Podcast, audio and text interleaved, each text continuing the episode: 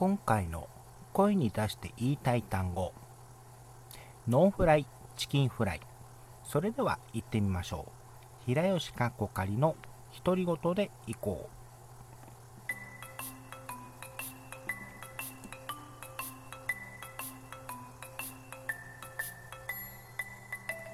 はい、えー、皆さんおはようございます。こんにちは、こんばんは。平吉かっこかりです。え、この番組は、えー、40代のおじさんが、えー、だらだらと独り言を喋っていくという番組です。まあ、ライフログを兼ねてやってます。えー、やってますけどや、やってみました、えー、最後までお聴きいただければと思います。えー、先ほどのですね、えー、好意に出して言いたい単語なんですが、これはあの自分があの SNS とか、あと雑誌とかね、あの何か雑誌などであの見つけたいわゆるあのパワーワードで自分がちょっと気になったものをあの声に出して言ってみるっていうだけのコーナーになります。で今回の、えー、単語、ノンフライチキンフライなんですが、えー、これはですね、あの数3年ぐらい前かな？にあのとあるスーパーで買って、購入した惣菜にあのフライドチ、えー、フライドチキンがあったんですね。あの自分あの、まあえー、チキンフライかあったんですね。自分はあのフライドチキンとか好きなのでよく買うんですけれども、でその時に、その時に買ったあのチキンフライのあのよくあるじゃない、えーと、成分表とか名称とかあるじゃないですか。あそこに書かれていた文字がノンフライチキンフライ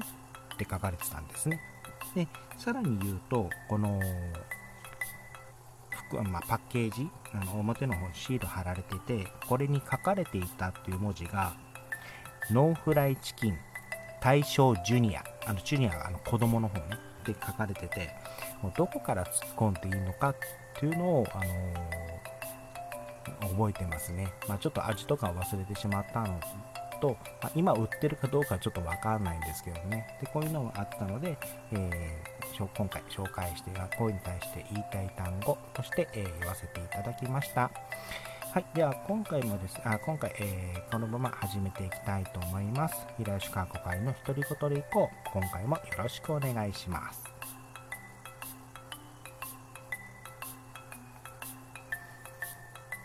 はい、えー、ではですね、えー、今回、まあ、第1回目ということで、まあ、あの第1回目というか、まあ、以前にもですね、あのラジオトークではあの1年前にあのお試しで何回か投稿したんですけれども、えー、まあ、その後、えーと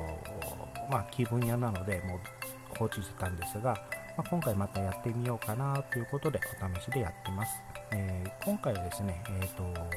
まあ、週、えっ、ー、と、各週で、あの上げていくことができればいいなと思ってます。あまり週1とかね、毎日とかって絶対性格的にできないので、まずあの、まあ、長くあの、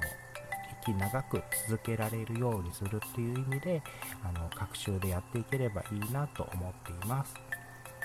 それでは、あの、自分の自己紹介を簡単にさせてください。あの、名前は平吉かっこかりと言います。こちらですね、あの主に Twitter ネームやあの一部の、えー、一部じゃないな、あのラジオで使う時のラジオネームとして、えー、使っています、え、この名前の由来なんですけれども、あの昔、まあ、のこの、名前自身は、え Twitter ネームが、ま、元なんですが、最初はあの本当に、まあ、カッコ仮って書いてあるように、あの仮でつけてたんですね。で、あのでその時に、あの今、あ今番組変わってるのか、あの日本放送のあのニューコミプラスというあの深夜番組がありまして、でこの中にあの木曜日にですね、あの変態音響監督っていうコーナーがあったんですね。なんじゃそらと思うんですけども、でこれ何かというと、そのミューコミプラスっていうのは月曜日から木曜日まで番組があって、で、木曜日にあの声優さんをゲストに呼んで、で、その声優さんに言わせたいセリフをツイッター上で募集していたんですね。で、あのその時に あの自分もそのツイッターあのツイッターで、まあ、気軽に応募できるっていうことで応募したものがあの採用されてでそれがきっかけであじゃあもうこのままあの名前として使っていこうと、まあ、かっこ仮も含めてあのツイッターネームとして使っていこうというのがもう始まりになります。当時あの、アップアップガールズカッコ仮っていうアイドルグループさん、まあ今もいらっしゃいますけれども、の、あの、カッコ仮っていうのもちょっと新鮮だったので、もうそこから、まあ、パクった、インスパイアしたっていうのもあると思うんで、ああるんですけれどもね。はい。で、あの、で自分の、まあ、あの、趣味というか、えー、について、ね簡単に話すと、あの、アニメだったり、えー、漫画だったり、あとドライブだったり、まあ今ラジオだったりとします。はい。で、今回はですね、えー、あ、え、ー、と、ま、アニメは、今のアニメだ、ま、大、アニメとか漫画とか、あの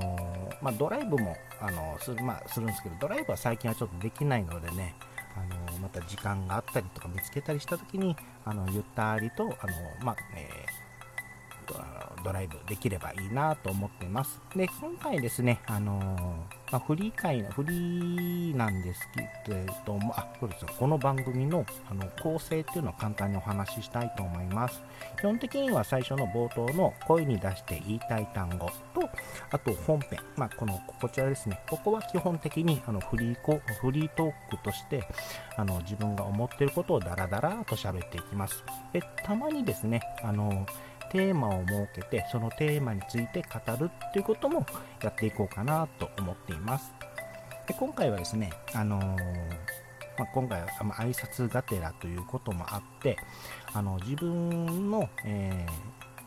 まあ、趣味の一つであるラジオについて簡単にお話したいと思います、まあ、今回ラジオの特にですねあの皆さんあのあラジオについてのいわゆるラジオの、えー、きっかけ聞くきっかけ